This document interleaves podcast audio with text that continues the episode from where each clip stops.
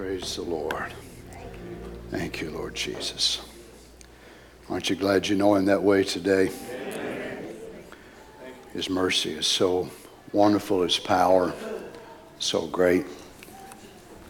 I love so many things about Him. I appreciate His power, I appreciate His greatness, I appreciate His magnificence, His excellency of glory.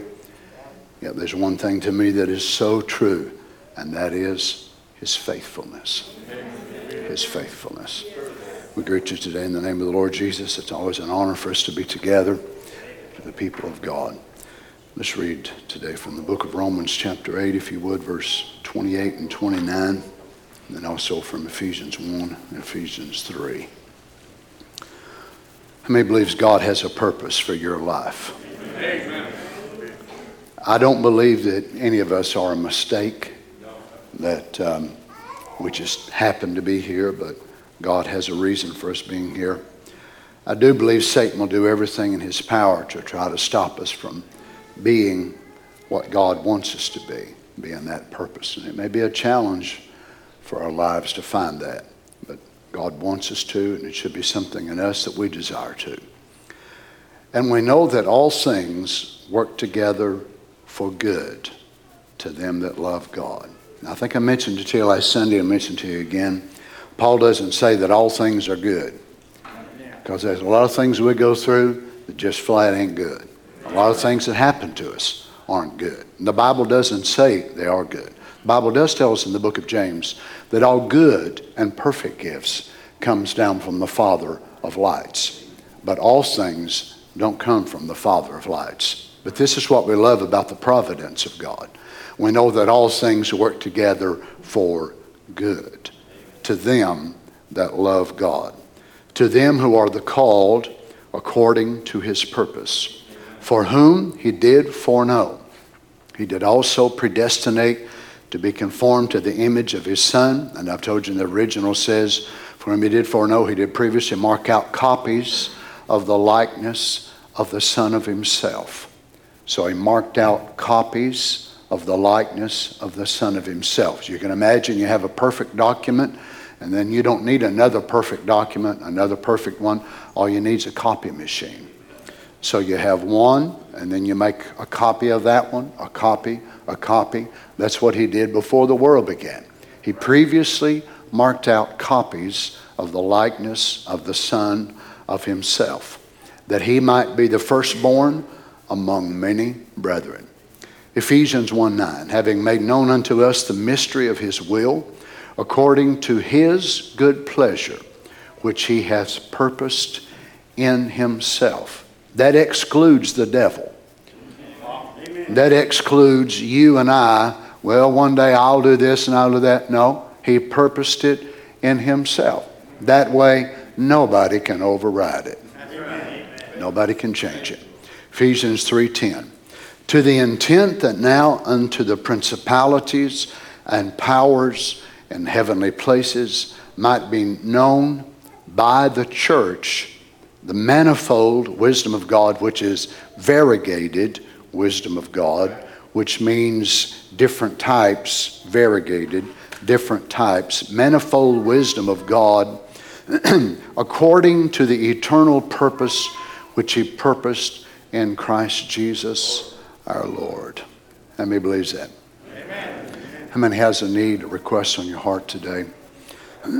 I'm sure that many of you have already heard and known that Sister Karen Pruitt has had another um, brain bleed, and um, she's in, in the hospital.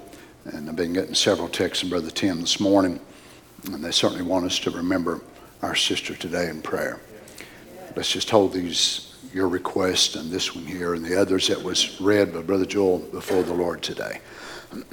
Heavenly Father, we are taught in your word that prayer is the way that you've given for us humans by which we can come before you. Your disciples one day said, Lord, teach us to pray. Now, they already knew how to pray the Midrash. They knew how to pray the Jewish prayers. They knew what the rabbis had taught them. But when they heard you pray, they knew they were missing something. So they asked you to teach them. And you said, when you pray, say, Our Father, which art in heaven. I know, Lord, we call it the Lord's Prayer, but we know in reality it was the disciples' prayer. It was you teaching us how to pray. So we bring before you today, Father, our petitions, our desires, but you've given us the order by which we should pray, and that is we acknowledge you as our Father. We acknowledge your greatness, we give you praise and adoration. Then we lay our requests, our needs before you. Father, we're asking you today that you'd be mindful of all the needs. Lord, hundreds of hands uplifted. No doubt many people, different parts of the world, they raised their hand or held their request in their heart. Lord, we all today want to bring Sister Karen Pruitt before your throne. Father, you see this situation that's happened, and our sister, this brain bleed, and some of the effects she's still dealing with because of it. But Father, we pray in the name of Jesus, may the Spirit of God go down right now in that hospital in Shreveport, Louisiana. Father, we believe your word is true. You said, if any two on earth agree as touching one thing, it'll be done. Again, Lord, it's written in your word delight thyself also in the Lord, and he will give you the desires of your heart. We pray for our sister today, Father. In the name of Jesus, may the mighty hand of God move for her today. And then, Lord, here we are present once again. We have different needs in our bodies, our homes, our lives. We're looking for you today to help us. Speak to us your word. Change us, Lord. In Jesus Christ's name we pray. Amen. God bless you, saints. You may be seated.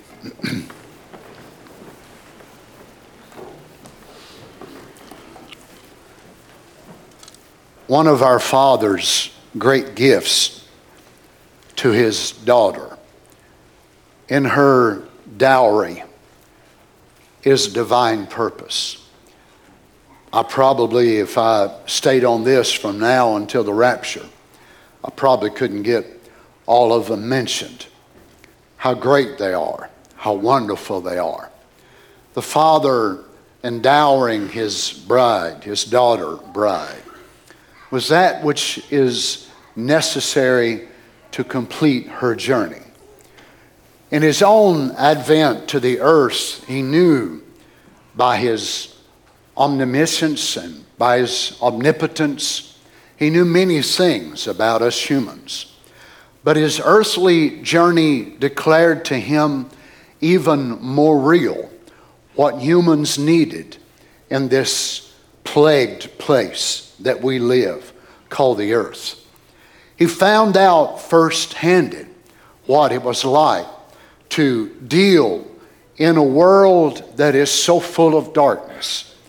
And may I assume to say that it's even more so today than it was when he was here. But he knew that, so he wanted to provide everything that we would have need of. He knew that in giving us the baptism of the Holy Ghost, the new birth, it would change our lives forever. He knew that it would bring us to a place that we would transcend where we were born and be caught up into heavenly places in our soul. But he also knew that new birth would not take away trouble, heartache, difficulty, pain, sorrow, sickness, and even death. So in our dowry, he has included what we need to sustain us through those things which are still yet in time. I know it may be hard for the world to comprehend. He is the king over death. He is the king over hell. He is the king over every disease and every sickness. But as of yet, that full dominion has not been totally manifested to a place that it's all annihilated or eradicated. We still deal with it. We deal with sorrow. We deal with heartache, pain, anxiety, all kinds of things. as Christians. Disappointment, sadness, and truly it can be quite challenging to let the joy of God be able to so flow in our hearts in this day because of all that's around us every day of our life. But we know that we have received a, de- a, down, a down payment, a deposit, as it were, of the future coming of this kingdom. That while the stone is yet growing, of what Daniel saw, we have been given this earnest of our inheritance, but the fullness will not come until the resurrection. But thank God, He's giving us a portion of our dowry now, which would help sustain us in this long, long journey. For many of you, it has been decades. Maybe for some, you've been serving the Lord four, five, six years. For some of you, 50, 60, 70 years of your life, you've been serving Him. As you go on, you learn more to trust Him and you learn more of what He wants you to be and your purpose as well. I love studying on the purpose of God because to me it constantly reveals itself and it's multi aspect or multi layered of what God has given to each of His children. No matter if you are the very least in the body of God or if you would be considered to be the greatest in the economy of God, you have such an importance and such a value that no one else can take your place. No matter how you may think, well, really, I'm not that important. Nobody knows me. If I miss church, nobody knows I'm there or not there. That is not true at all. The Lord God has given you such a place that the greatest preacher, the greatest singer, the greatest musician, could never replace you. Every individual is unique in the way that God has placed you. Now, in that, you have a, a, natural placing that is in a natural family. God ordains you to be born in the Brown family or the Reagan family or the Weber or Phillips or whatever you are. Then God ordains you to belong in a certain assembly or to sit under a certain administration of the office gifts that God has placed and set in the body. And then God ordains you to meet certain friends in life and certain people that you would be associated with. Well, not you understand this. God ordained that you would be saved under a certain man, and that man would always have an influence on your life. God ordained that you would receive the Holy Ghost under a certain preacher that would place you under a certain birth path. Other men, my, you'll be so blessed by hearing them, but there'll always be an association with that through eternity. Then God also ordained that you be natured a certain way. Maybe you brothers wanted to start building when you were little and you'd take a hammer and a nail and you'd do this and that and the other. Others of you couldn't care a thing about a hammer and a nail or a wrench. You wouldn't know how to change an air filter or an oil filter. That's not who you are. But yet, God made each of us in the way that He wanted us to display what He thought about us. And in that, all of that all comes together, of course, through the divine purpose.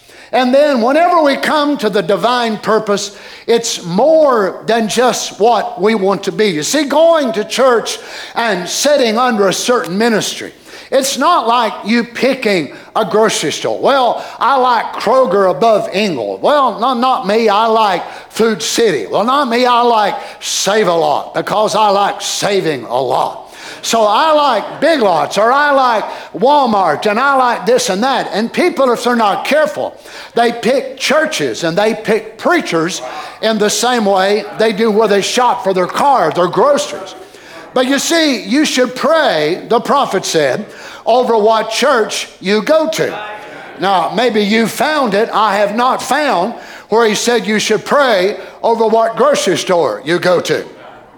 But he did say you should pray over what church you go to. You should pray over what ministry best suits your needs and over what ministry and what gift would be able to administer to you and your family and the greatest aspect of what God knows that your needs would be met. Now we know there's not any one man that will be able to meet all of our needs. God will have evangelists that will come in and help us, and God will have different visiting ministers that will come in. So there's not one, any one certain man that will have everything that you need across the board. That's why God diversifies his gifts. And it's the same way in churches. There may be different steps that God would use this church in starting out your spiritual walk with God. Then you move from that one to another one, and from that one to another one. You may move around four or five different times before you even move to the one that God knew that you'd wind up in, and that might be the final one that you'll be at. But the most important thing is finding what God wants for your life and staying there until God gets done. Now, if God completes your journey in that certain church to be there five years, you're there, you're faithful, you do everything, then you go somewhere else, well, you're in the will of God. If that's what He leads you to do. But you shouldn't just move because your daddy wants you to move or your mama wants you to move. You should hear from heaven because you could mess up not only your life, but the, your wife, your children, or your husband, whatever more. So we should pray about what we do in our life. And I believe the main reason that we miss the will of God for our lives is because we listen to everybody else instead of listening to God. And many of you don't want to hurt uh, this one's feelings or that one's feeling. Well, mama thinks I should go here daddy thinks I should do that. So you're more concerned about pleasing daddy than you are your heavenly father. But you should be more concerned about pleasing your Heavenly Father than Daddy, Mama, Grandpa, Aunt Lucy, Uncle Sam, whoever else. It should be the will of God. And it should be the same about coming to the house of God when you find the place you're supposed to go. Now, we're not just here today to visit. Well, it's Sunday morning and it's something that we do here. We go to church. But let me read this to you. I found it was so amazing. Brother Branham said the first place, if you want scripture, the people are supposed to come to the house of God for one purpose that is to worship to sing songs, and to worship God. That's the way God expects it. Now, may I just enlighten you a little bit farther that the prophet goes on to say in another place that God goes to church. And he said, God goes to worship. Oh, I see. So if God is going to worship, now, you see, this will stumble you if you don't understand what the word worship means. What does it mean? To venerate, to hold a person in high esteem, to give them of your greatest and of your best. So, if God meets with us to venerate someone, who is it? His bride.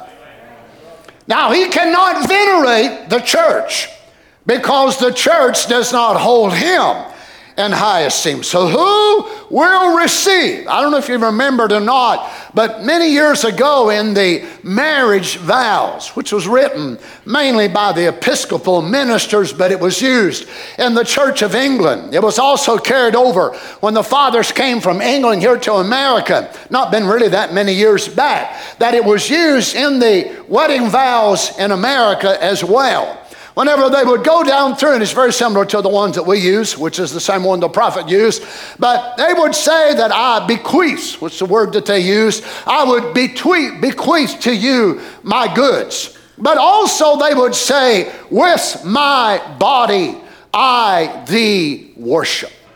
With my body I thee worship. Now, we know that God does not want us to worship anyone but Himself. But if God meets with us, and we believe that He does, then He is here not only to receive. You see, many folks who come to church, or even those who don't, whenever they get in their mind that it's all about them, many folks come to church with a very selfish attitude. And they sit there from the very beginning of the service and they see who walks out that door as the song leader. And whoa, that's my favorite. Oh, that's my favorite song leader. Well, then they tend to get in better if it's their favorite one. Well, if another one walks out that door, or they see the other one sitting on the platform here going through the prayer request, well, I really don't like him as well as I like so and so. And they let that determine how much they get in service. Well, you're not really here to worship, then, are you? You're here to be affected by this song or that song or who worships, you know, the worship leader or who plays the guitar, who plays the organ. But it should be that we are here to worship God no matter who leads the singing, no matter who plays the guitar, the piano, the organ. But we are worshipers and we're here to worship God. But many come with the selfish idea of being self centered. So they go upon themselves. But really, our, our purpose in life is not so that everything will be centered around us. And this is one reason why that some of the folks believe they do not even need to come to church at all. They're above church, they're beyond church. Well, you see, a person that with that mentality is a very self centered selfish individual. Because notice how they talk. I don't need church. I don't need to go to the house of God. I don't need for preachers to preach to me. I don't need to be there. Well, you can see what it's all about. But you see, if you're baptized individually, collectively into a body, then it's not just about you. It's about you being a part of the body. Now, I could live without one of my eyes. As a matter of fact, I could live without both of them. But I hope and pray to God I never have to. I could live without one of my hands. I could live without both of my hands. I could function without both of my arms. I would be able to live without both of my legs, or either or both of my feet with either or both of my ears missing. But do I want to? I do not. You see, when God places us to be a part of an assembly and part of a body, we will function without you. That's right. We will function without you. But you're only missing, you're only seeing part of the story in that God will hold you responsible. If He ordains you to be here and say, well, I don't need it, I don't need it, I don't, that's not what it's all about. It's you and I being baptized into a body. And if you're not there, the body will function without you. But someone else may have to kind of take up your slack because you decided you didn't need to be there. Now, no one can take your place, and that's a blessed thing, but it's also a thing of great responsibility.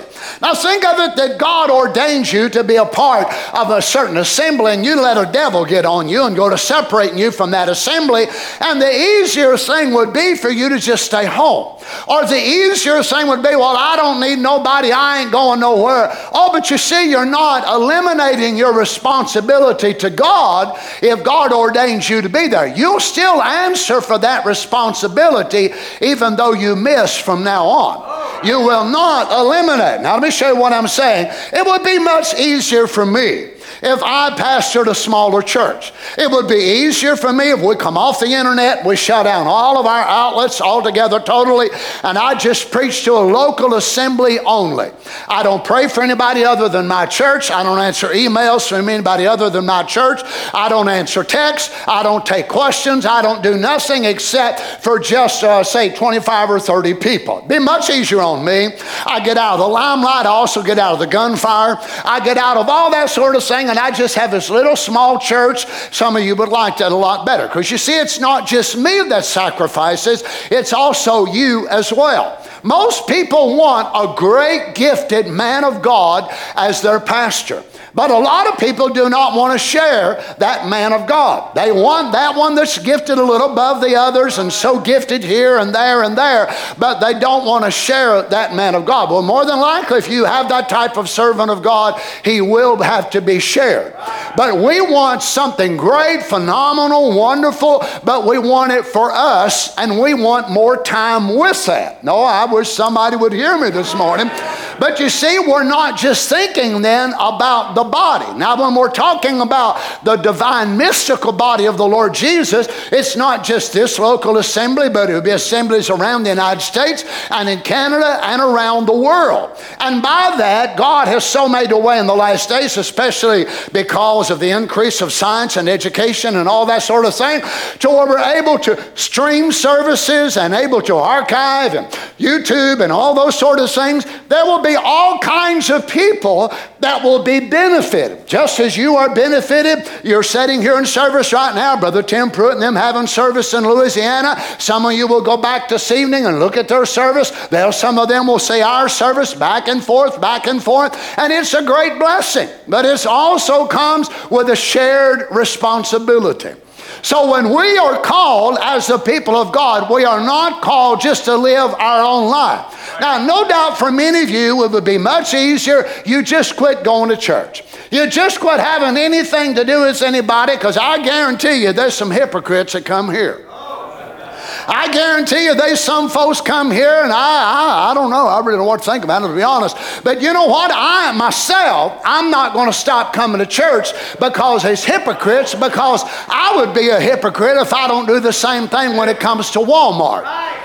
You see, what I find amazing is that folks will quit going to church because there's hypocrites in the church, and yet them hypocrites will go to Walmart, and there's more hypocrites that go to Walmart than there are that come to Happy Valley. You go into a restaurant somewhere and a transgender will work on you, and I'm even afraid to touch the napkin they touch. You let a homo work on you or whatever more and take your order, and yet you'll sit right there and let that thing deliver your meal to you, and you won't even go to the house of God because some hypocrite sits on the other side of the church. I wonder who is perverted. Well, praise the Lord. But you see, the easier thing would be just pull away from everybody, stay home, you know, just go out in the middle of nowhere and find you a shack out in Utah or out in Nevada and just go in once a month for your groceries and you and your wife and your young ones live out there and fish and hunt and just pile up every day. Don't do nothing, no responsibility, and you actually think God is going to let you get by with that? When all the rest of His children are fighting hell every day and you're going to go sailing away in the rapture with all the rest of us, and you sorry outfit, you're so sorry you won't even swallow a fly or a June bug, and you think you're going to go in the rapture when all the rest of us are having to fight to breathe, fight to live, fight to get up. You better wake up. I said, You better wake up. We are called to be a part of a body. We are called to bear one another's burdens. We are called, listen to me, to even put up with people that sometimes we don't like. 1 Corinthians 12 23, those members of the body which we think to be less honorable Upon these we bestow more abundant honor, and our uncomely parts have more abundant comeliness. For our comely parts have no need but God has tempered the body together, having given more abundant honor to that, oh my, that part which lacked. The word tempered there is tempered together, to mix together, commingle, unite, cause several parts to combine into an organic structure which is the body, to unite one thing together. Now, notice this in verse 25 that there should be no schism or division in the body, but that the members should have the same care one for another. Care is take thought, be careful, have care, to be anxious, to look out for, to seek, or promotes one interest. So tell me, how can we do that when we have contact with nobody? Tell me how in the world, when people think in their mind they can just stay home and play a tape, they really don't need nobody, they exclude everybody out of their little tight family circle. Tell me how can you care for the well being of the bride of Jesus Christ when you don't even have contact with nobody? But you and your four and no more. You know what you are? A self centered, selfish human being that if you don't get rid of that thing, you will not go in a rapture because selfishness is antichrist and against God. Selfishness is of the devil, not of the Holy Ghost. Now, listen to me carefully and don't misunderstand a word what I'm fixing to say. That because of our human makeup, each of us are a dynamo.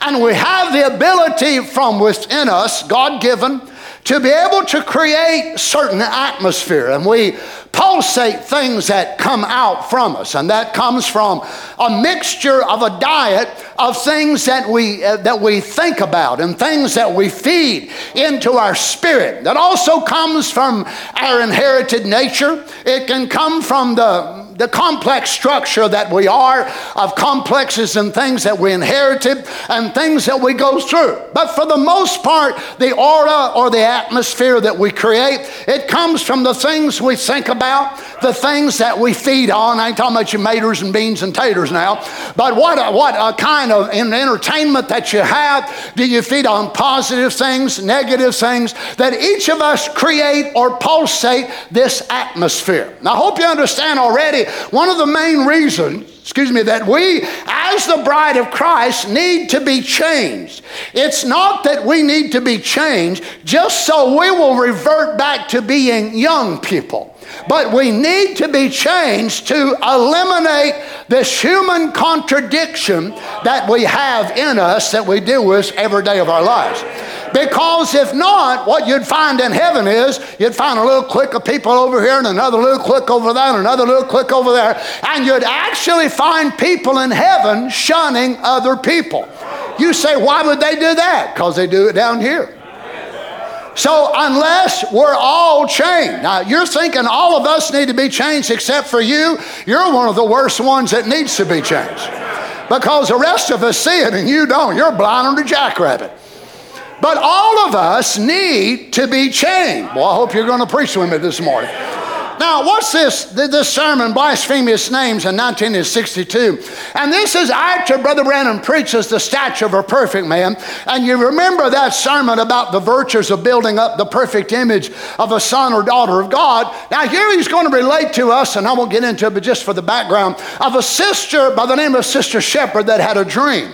And in this dream, she was up on top of this mountain and she saw this man and he was bailing out water and pouring water into a rock box. It was a rock box. Now, this box, should he pour the water inside this box, but the box would not contain the water. So the water just kept bubbling up out of this box. And then she saw as the water kept coming down and it came down the mountain, then it departed into five streams. And the five streams, which was grace and Jesus and faith and all of that. But then she noticed that the messenger the man on the, on the mountain, he took another uh, container and it contained honey.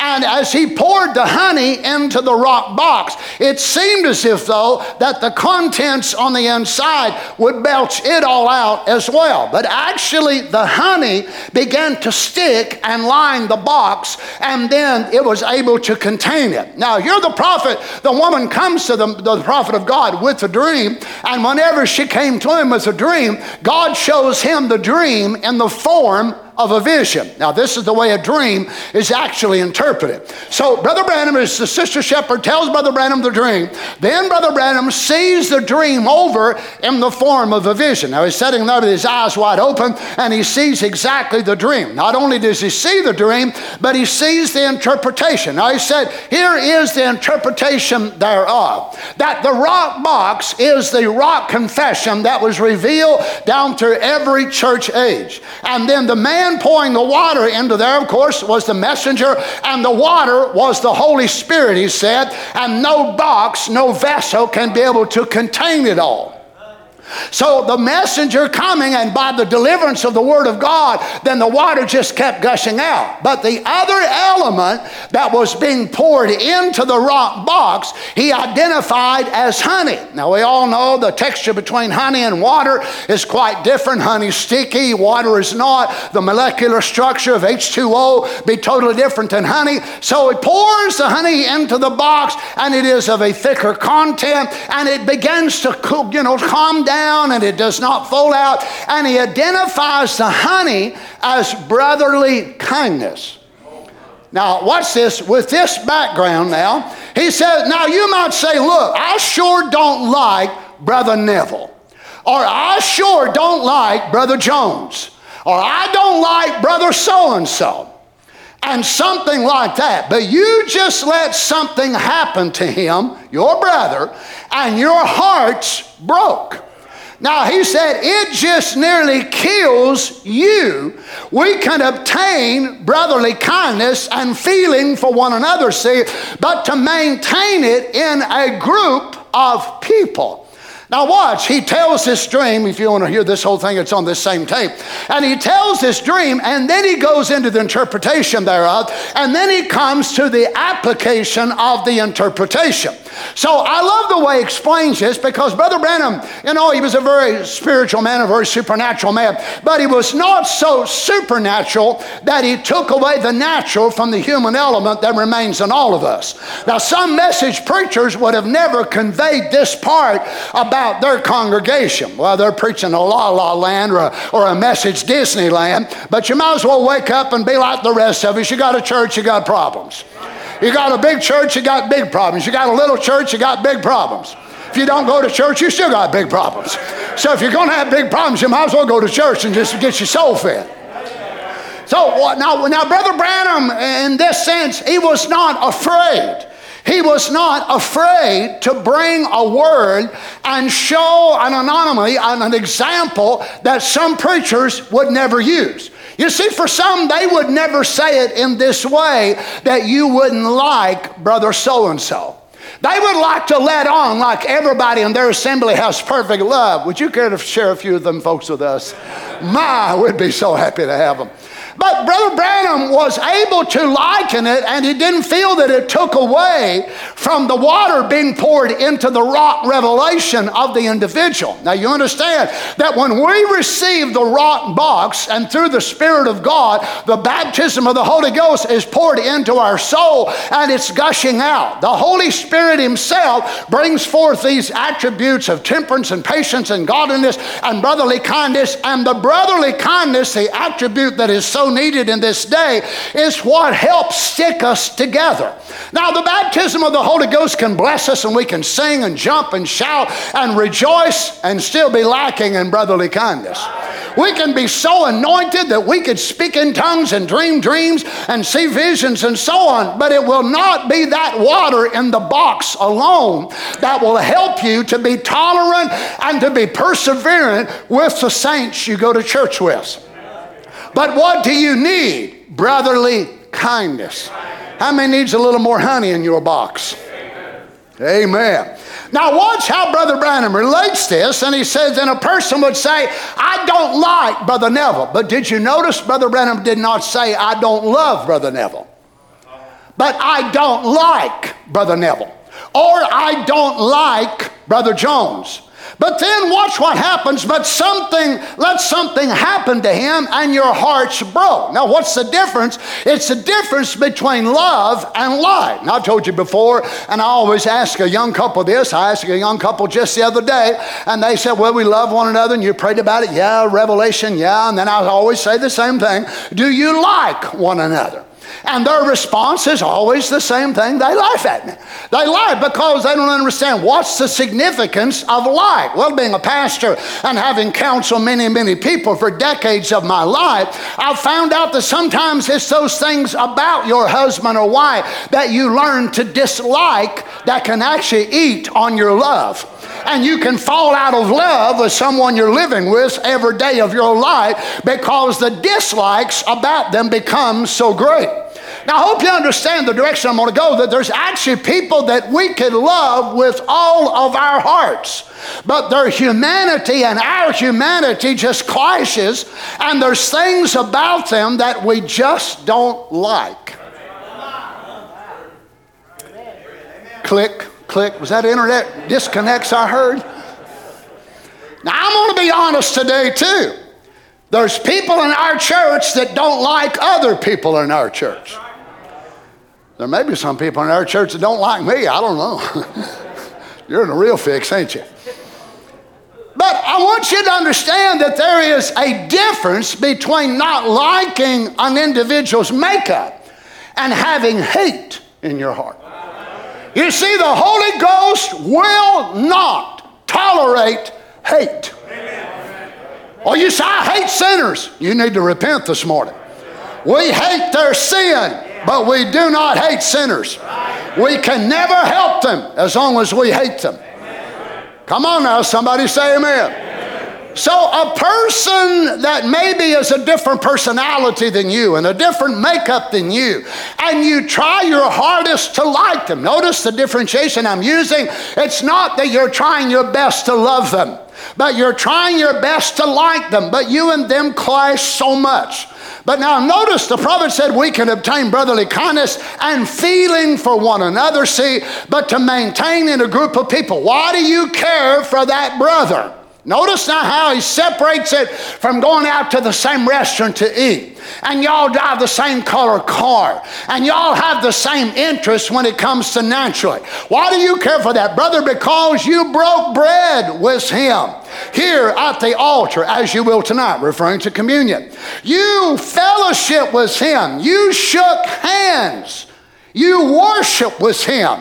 He's your brother. Now, watch how Brother Branham brings the differentiation between you disliking an individual or not being able to really be close fellowship with that individual. But it's not on the basis of God's Word. It's not on the basis of you being born again. Well, I know he ain't born again. You got to be very careful here. Brother Branham is not making these people sinners.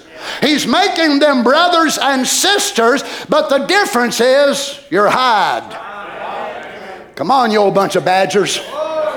It's your old hide. Oh my. Notice this, and he might do something in this flesh that you would disagree with because you're kind of say what you oughtn't to do it, but I wonder if we got any shunners here in the church. I know we got some shouters, got a few tongue speakers. Wonder if we got any shunners. Boy, if we got any, they ain't about to raise their hand on this one, other. Well, I will. There's been a few folks I've been aggravated at, and I've kind of shunned them.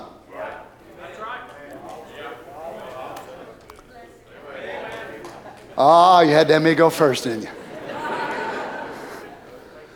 Do you always feel good about that? No.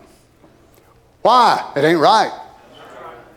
Now, you see, if we're not careful, we will let our dislike, or this brother did this, or this sister did this, and Satan will turn that in on us, and we'll start hating them, or resenting them, or grow into a root of bitterness. Remember, when Paul used that word, he identified bitterness not as a seed, not as a tree, but as a root.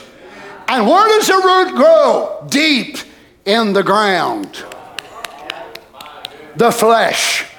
It grows deep and it can be buried so deep. Oh, most times it does not start with hate. It will start with you just simply do not liking an individual or crossing an individual. And you let that thing lay there and lay there and it gets bigger and bigger and bigger. And brother, time you go to try to grub that thing up out of there, man, it's that big around 40 feet long and as hard as titanium. You can hardly get it out to save your life.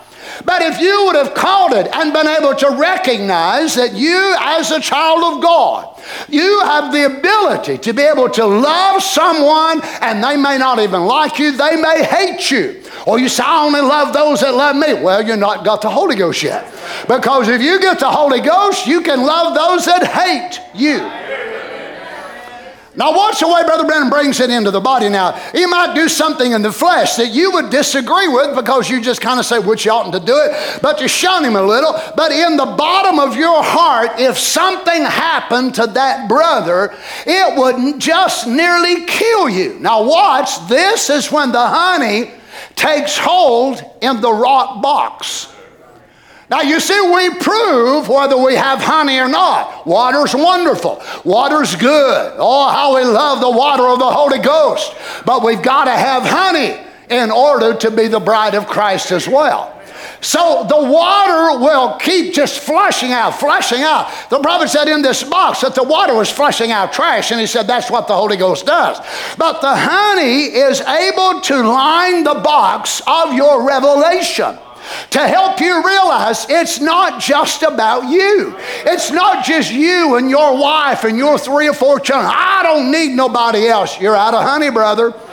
You're out of honey. We need brotherly kindness. If we are not supposed to be around one another and fellowship with a body, why do we need brotherly kindness if it's you living on Mars and you live on Saturn and you live on Pluto? Why do we need brotherly kindness? Because we're going to go to church for some folks that do not, that have not, that will not reach perfection until their bodies are changed.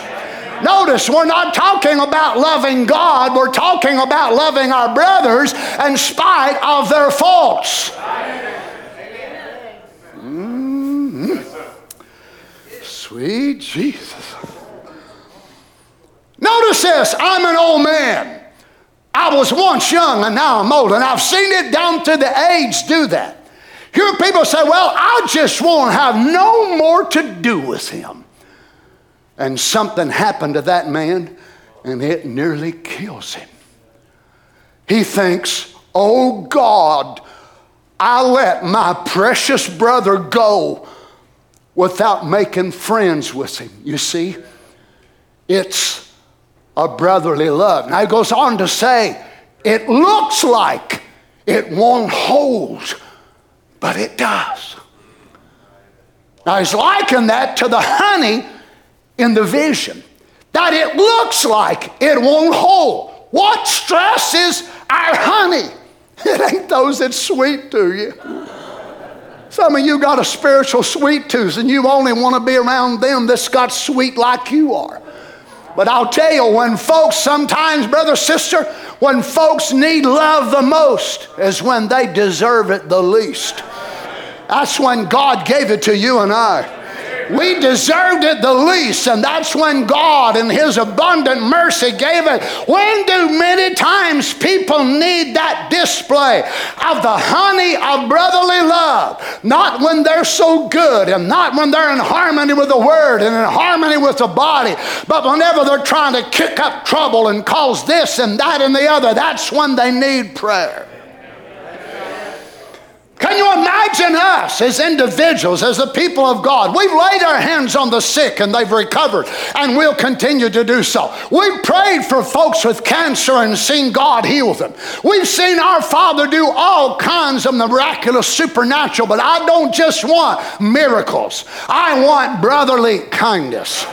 I want temperance. I want faith. I want goodness. I want these attributes of Father God. I want the honey. So in the revelation, my, we so brag about how much revelation we've got. But do you have honey in your revelation?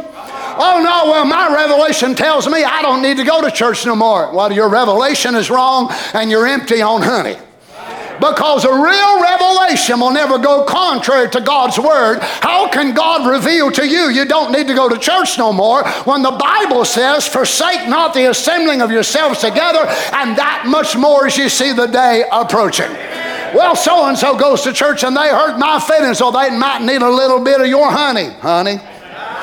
They might need a little bit of your sweetness, or you can treat them sour and act like a lemon. Look, we're not serving key lime pie. We're talking about honey in the box. It wasn't a lemon in the box. It wasn't a lime in the box. Come on, somebody. It wasn't a persimmon in June, but it was honey that kept and it locked up that box and it slowed down. Oh, sure, we can run and jump and shout and be emotional when the Spirit of God is falling. I like to see how them folks do when they, their feet feet quit jumping off the floor. I like to see how they do when they quit hollering. How much tolerance do they have for those that may not worship like them? How much tolerance do they have for those that may not like them as well? I'll tell one thing, they're a bunch of devils. You're out of honey. God fill the honey pot. You thought it was just Winnie Pooh that liked the honey. Oh no, Pooh, you need it too. I ain't talking about Winnie Pooh's honey. I'm talking about this honey right here. Listen, friend, I'm not telling you something to make you laugh. If we don't have this, we're not going in the rapture. This is part of the bride's vision. Now, this woman, she's had this dream. She lays on the doorfold, the prophet said, because she was wondering if she had the Holy Ghost or not. And God gave her this dream.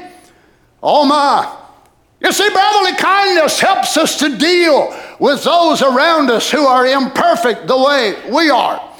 It helps us to deal with folks who have a very strong pulsation of an atmosphere that can be sometimes very unpleasant. But it also helps us to deal with the world, knowing how to reach out a loving hand and still yet not compromise. To be able to preach things that are true and yet hug the neck of those that don't obey it. Come on now. We can preach truth, oh sure, but I want to see how you handle people that don't accept the truth you preach. Do you love them or do you act like God and say, well, they're serpent seed if they don't take? You don't know who is and who ain't. Neither do I. I'd rather be found guilty of offering people mercy when there isn't any than the other way around. If God offers people mercy, who am I to say they can't have it? Come on, church. But you see, we need more of the honey of brotherly kindness. What a likening to. You imagine what a thing that God would take a symbolism of honey on the earth and yet be able to like it. Many scriptures, of course, in the Bible about honey, but applied to a spiritual thing, what does it do? It will stick you and your brother together. You imagine your brother Branham relating such a thing that something would come up. Well, I don't like brother so and so. I don't like sister so and so. And yet you hear some fatality happen. Now, if your honey's missing and you hear, well, they, they pulled out in front of a car, serves them right. They've done this and that and the other to me. You see, now you're showing you don't have the honey in your box. Oh, you jumped and shouted and praised God, hallelujah, and this and that and the other. But if you've got honey in your box, this will be the reaction that you'll take. Oh, no. Oh, no, not my brother. Not my brother. You see, those who have that get even attitude are still selfish and self centered. Watch this and show us the Father. You are a creator yourself a miniature creator. Listen, did you ever see people that was nice people? Hmm. Though you just couldn't be around them hardly. Something about them, ooh, you just couldn't stand. Wow. Sinking Creek couldn't be no quieter than this this morning. Did you ever see people that you just love to be around? Did you ever see them kind of people? That's the atmosphere they create themselves. So now we go from one extreme to another to folks that you really just don't like being around. And then you go to other folks to where you love to be around them. And Brother Ram doesn't say, well, one's a sinner and one's a Christian. One's got the Holy Ghost and one don't. But he brings it back to the creation that they themselves create, which is what? Their atmosphere. Notice again, he said, Did you ever see people that you just love to be in their presence? There's just something about them that just radiates. Oh my. Just radiates that you just love to talk to them. And other people who are nice people, Yet we don't say this unkindly, but you just can't hardly stay around them. Now, they're nice people. It's not that they're ungodly, heathen, you know, atheistic, and all that sort of thing. They are nice people, but there's something about them and your atmosphere that so clashes. It's because of the atmosphere that you create. For you, as a son of God, are a miniature creator because you are part of God. Again, in love. Now, I want to ask you something. Let's lay our collars down just a moment, or a minute rather. Did you ever see a person that's a good person and you think they are nice, but there's something about that person you just don't like to be around them? Well, thank God we got a few more rights left. The amens are all gone. now he says, certainly you do. And then you've seen people that you just love to be around. What is it? It's that creative power that's upon the people. They create an atmosphere where they're at. So then, self centered people, they say, oh, there's getting more people I don't like. I don't like them, I don't like. I think the best thing for me is just stay away from everybody. Self centered, selfish individual. And remember, if God allotted you a portion to be a part of us, of just this assembly, since I'm preaching to you all this morning, then God will hold you accountable because you never fulfilled your part. You think it's over just because you simply make up your mind, I'm not going back. No, it's not over at all. You see, if God ordains you to come here and be a part of this assembly and to help me, pray for me, and say amen, and back me up. And then something happens that comes between either me or you or somebody else here in the church, and you just decide, I'm leaving. You know, I make up my mind. You're still responsible to be one of my helpers. Well, you say, I changed my mind. Just because you changed yours don't mean God changed his. Well, praise the Lord. You see, friend, it is a great thing. But how, what's, what's easier? Certainly it's more easy. Just pull away from everybody. Just pull away from everybody. Live your own kind of life and just don't get around folks or pick your friends. Just pick all them friends. But have you ever noticed as hard as we try to pick our friends, there'll still be ones come around us that we really don't jive with? Wonder why that is? It's your daddy. Your daddy knows you need more than them good little sweetie pies that you love so much. Your good little chummy, chummy chums, and y'all just hang out, boy. God knows you need somebody that'll rub you the wrong way. The Bible tells me a brother is born for adversity. Jesus said, Don't think I've come to bring peace, nay, a sword. Wow.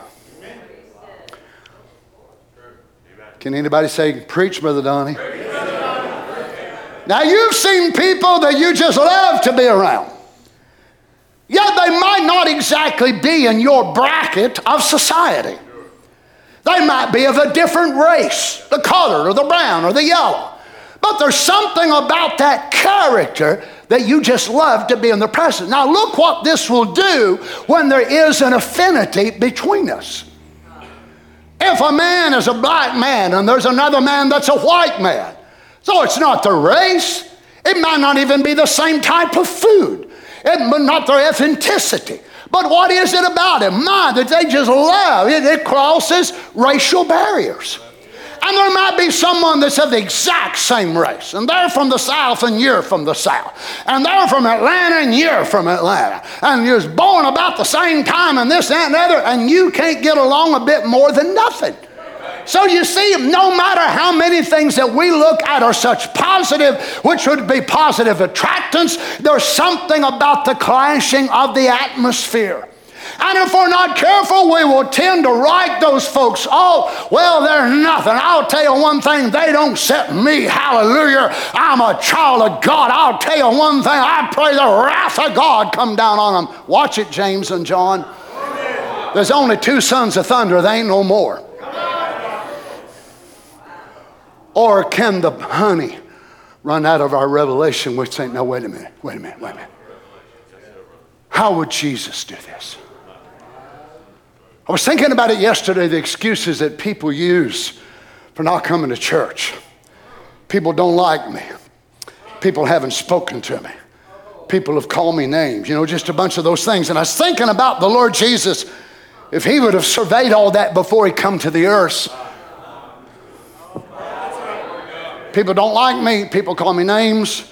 People's out to kill me. They're going to do this and that and the other. And he just started looking at it and looked at our excuses and said, I don't believe I'll go. I'm sure glad he didn't. That I want to be the type of Christian that when he calls me to live this life, if he calls me to be a preacher, if he calls me to be whatever I'm supposed to be, that when they do the same things, less in number, of course, than what they did to him, I will not let them hinder me any more than he let them hinder him. But I'll say, well, I know so and so don't like me and this and don't like me, but I'm going right on anyhow because I am a son of God. That's the way the Lord Jesus behaved, and that's the way I'm going to behave. Well, I'll tell you one thing, I don't think so and so. No, don't do that. But what would Jesus do? It takes more than wearing the braces WWJD. It takes more than having the app on your phone and something, a reminder. You've got to have that inside of your soul and that honey flowing out of your box. It cannot come from me, friends. It cannot come from the prophet. Notice the honey was not flowing out of Brother Branham's box. It's your box. Notice each person is a little dynamo of their own. And you put out an atmosphere. And then you see people that were noble people. Noble. Notice how he's describing some of these now. Nice, pleasant people, noble people. But you were always glad to get away from them. Don't nobody move now. Y'all just act like you're innocent, okay? And I'll bat my eyes and jerk and twitch because I'm guilty.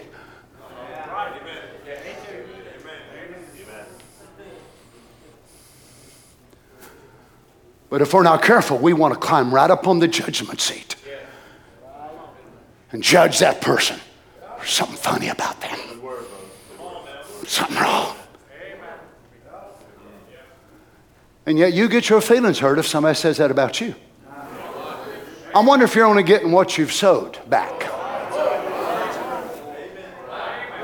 You judge and judge and judge and judge, and yet you get your heart broken, your feelings tore to pieces if you hear somebody judge you. What could you what else do you expect? When you judge, you are going to be judged. Why? You sow judgment.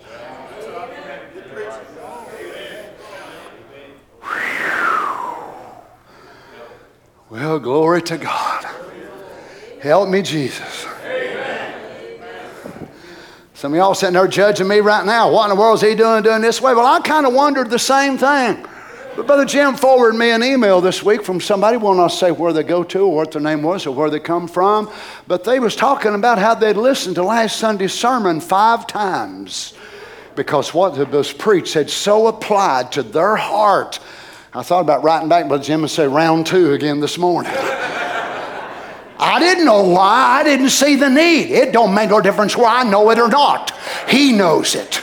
Somebody apparently needs to hear round two again today. Well, I'm one, Lord, and this one may be, and that may be. Pour it in, Lord. Oh, my.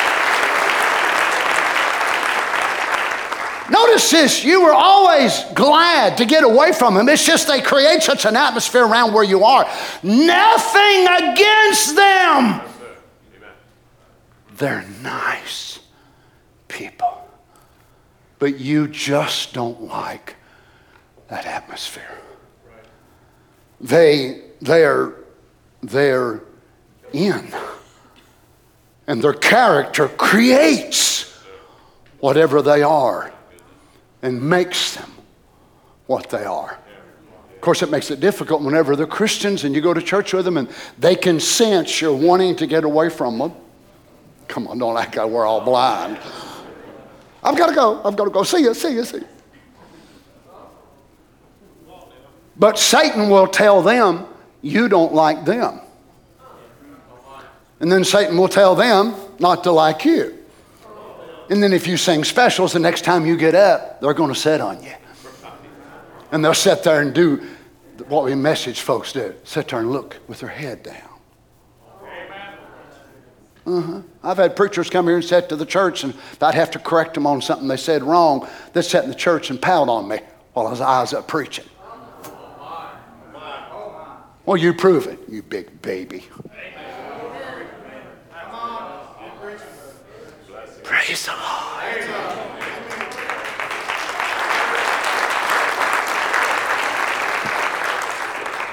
Now, I hope this this morning. If the Lord sent us this sermon, I hope He's got a big heavenly tanker sitting here this morning full of that honey, don't you? Because it sure sounds like we all might need a little dab or a big dab. What about it, Happy Valley? We want the anointing, do we not? We want the Holy Spirit so gushing out of us that He cleans out everything that's unlike the Lord Jesus. But then we want Him pouring the honey in the box so we can pray for those that despitefully use us.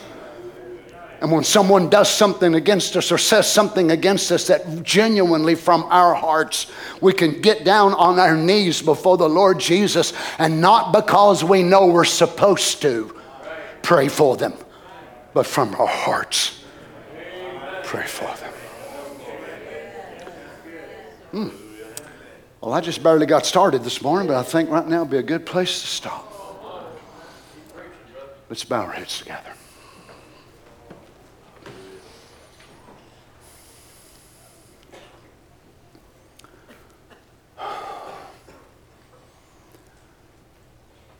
Hallelujah. Hallelujah. I wonder how many in the visible, visible audience here today. You say, The Lord spoke to my heart today. I need more of this honey in my life. Just raise your hand to Him. What about those of you streaming the service, those of you that'll go back and archive it? There in your office, in your car, wherever you are. I know we might not consider this very deep. It must have been pretty deep for God to show this dream to a sister. And God would it on his prophet's heart to interpret it for us. And he would use this as part of his sermon entitled Blasphemous Names. You see, friend, we don't want to say, I'm a message believer. Oh, we make fun of the Baptist Church of God, all this, that, and other, because they've laid their, their blasphemous name on. Let us not be of the same kind of people. Oh, I believe the word and then live another life. Don't make the term message believer a blasphemous title. But let's be what we say. Let's live what we say. And if we don't have it today, let's ask God to fill us.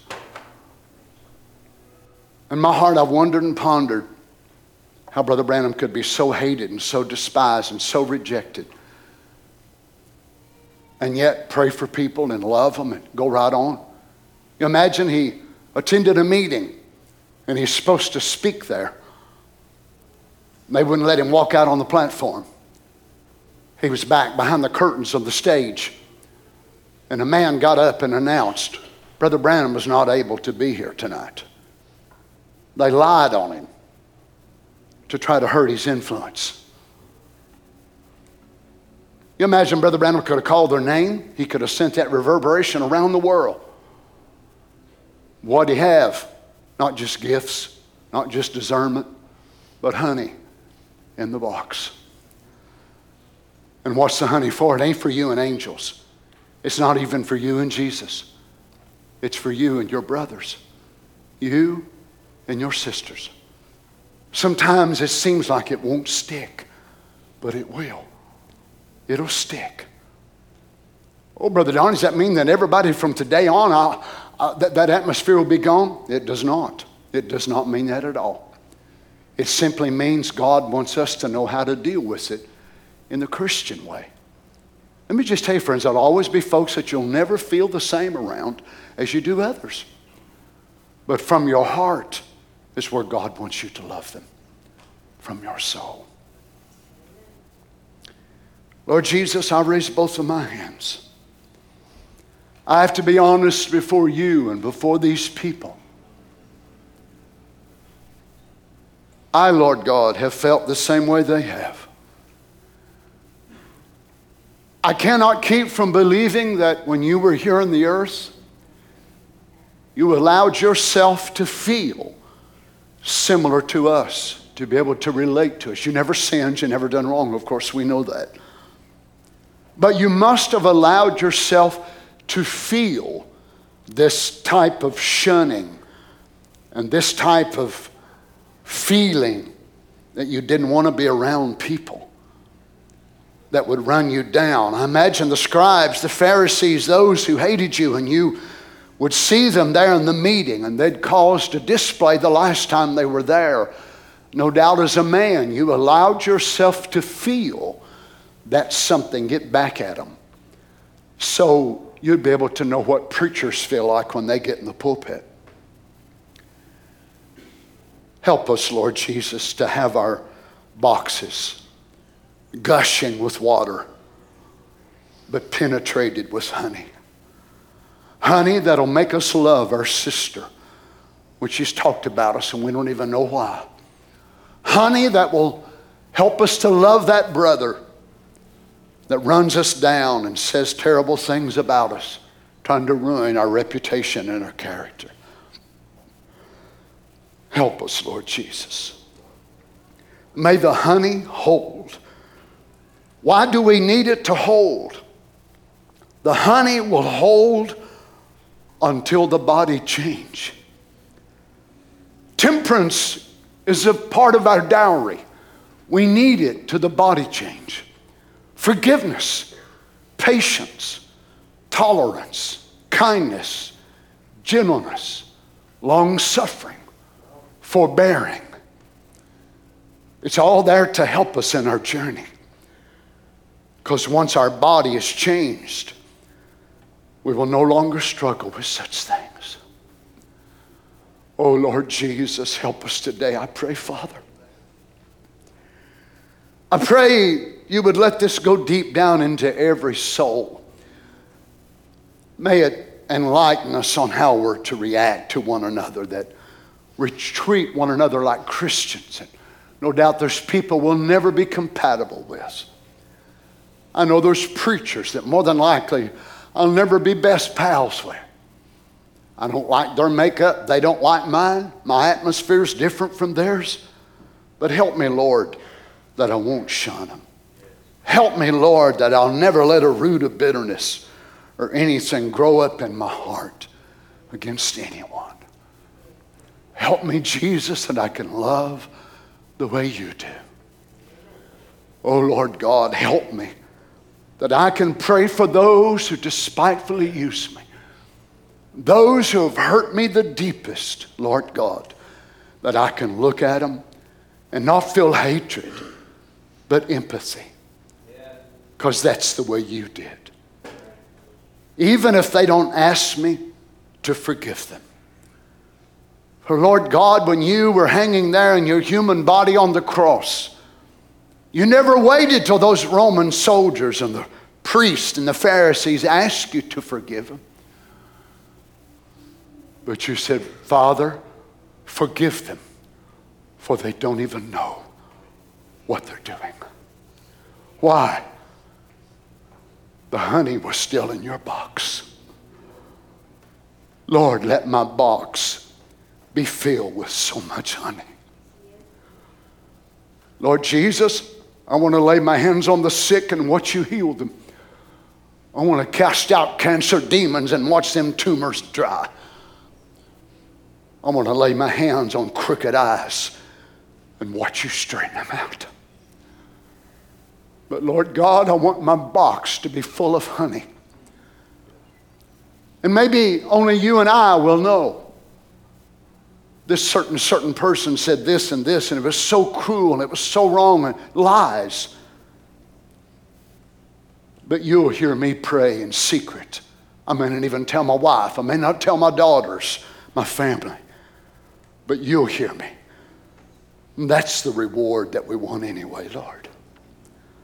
We don't want our righteousness put on display as a bunch of pharisees. Jesus would you pass by this way today and fill our boxes, our revelation, with honey. May it be so pure. This honey is not made by bees. You know, I like honey, Lord. I like the kind that comes from Canada, the white that's the kind that's real white and creamy, unlike anything we have here. Lord, the orange blossom honey. One of my favorite is the locust blossom from over the mountains of North Carolina. But then, Father, from Brazil and so many different types of honey from around the world. But none of that will do what we're asking for today. This honey had to come from the very heart of God, for the honeycomb was the heart of deity. And you spun this from your own creation, Father to give it to your children. Help us today, I pray, Father. May we stand our feet.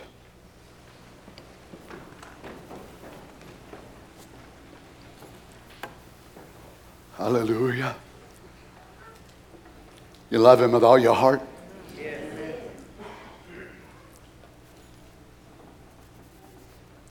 Brother Branham says it this way. Jump down there to the paragraph 209 of Oneness in 1962. By one Spirit, we're all individually baptized into one body collectively. So it's not just you. Individually, you're baptized into the body collectively. Now, listen what it does. And Jesus Christ, living with his spirit in our flesh, is serving the church. So, how can people who don't believe in church fulfill this quote? Totally impossible. What is it? A self centered, selfish life. Well, I only go once a week, I only go once a month. That means you're missing the other parts, and it also means you're robbing us. Oh, you're going to plan trips, you're going to have vacations. I ain't talking about that. I'm talking about you just decide, I ain't going. I don't want to go today. I don't need to. Once a week is enough for me. And what if you is going to be the very ones that was going to help pull on me and make such a difference in that service? But you decided not to.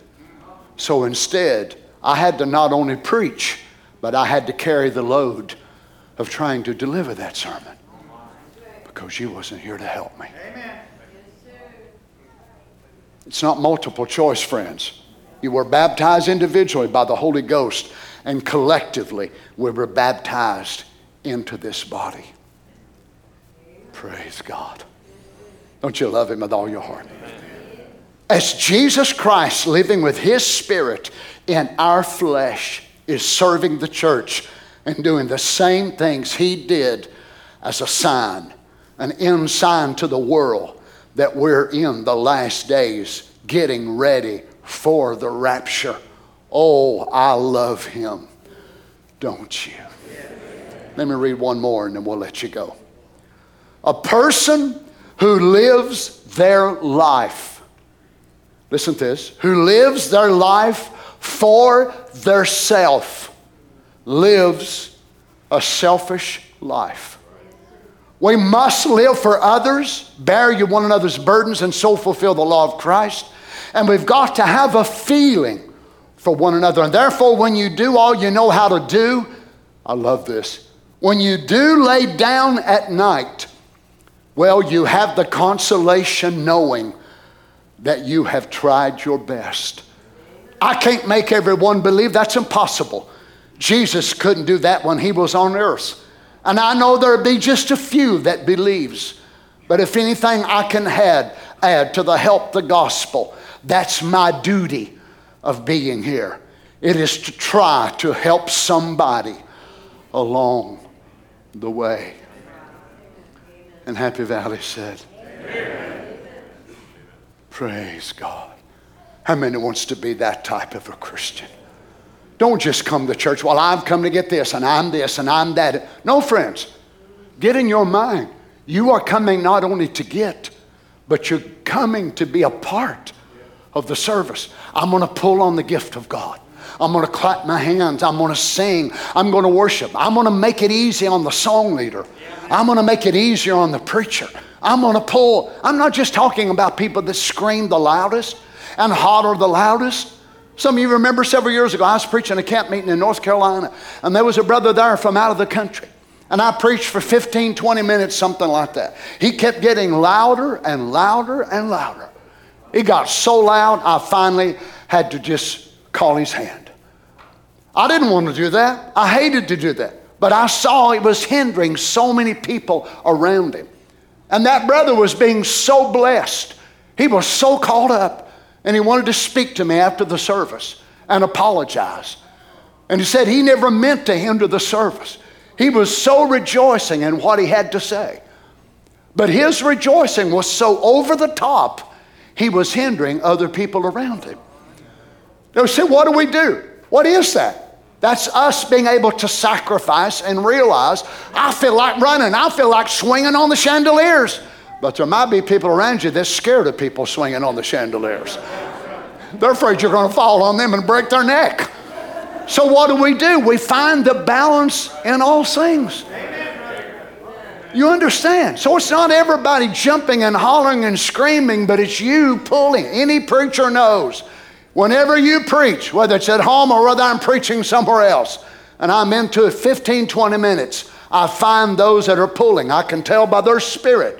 And there's a, I don't know how to explain it to you. I've had it since I was just a boy preacher. But there's a line in between you and them. Everybody else can be dismissed and go to the house. You can preach the rest of the sermon because you've got them pulling. And the more of them you've got, the more God will say and the more God will do. The preacher don't bring this on his iPad. He don't bring it in his briefcase. It's a correlation of the gift in the pulpit and the gifts in the pews. And the more honey you got in your box, the more honey I got in mine, I figure the sweeter we're going to be. Can we give the Lord Jesus a hand today? Praise God. Amen. Praise the Lord. Sing something, Harry. Something sweet. Oh, my. May God help us. I pray this will be one of those life changing services to us. That you'll never get away from it. Praise God. Praise God. Jesus. I don't, think we've got this course, but if, if you know this, help, help me sing it. Lord Jesus. Who will be Jesus? Yes, Lord. To them. Yes, Father. Who show the love Yes, Lord. that restores them again. Yes, Lord God. They do not need a judge, they need a friend.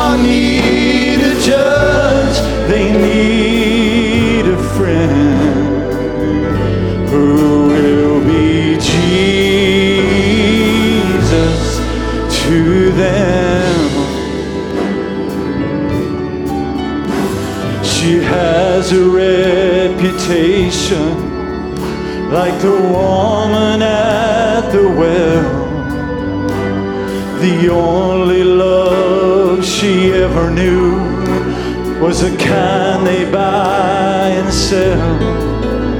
But her thirsty heart is searching for a love that will be true. The Savior cries for her to see Himself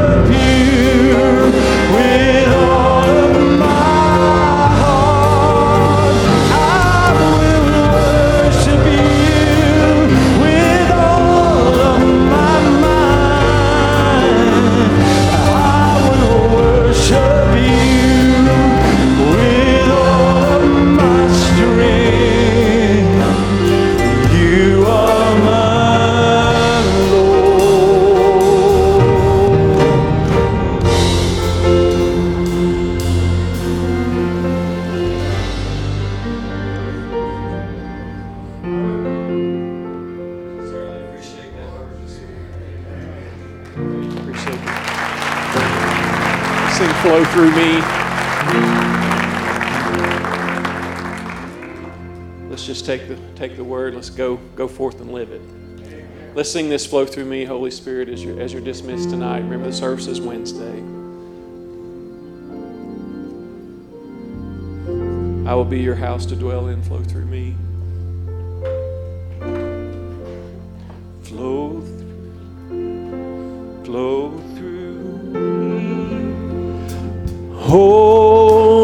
Spirit,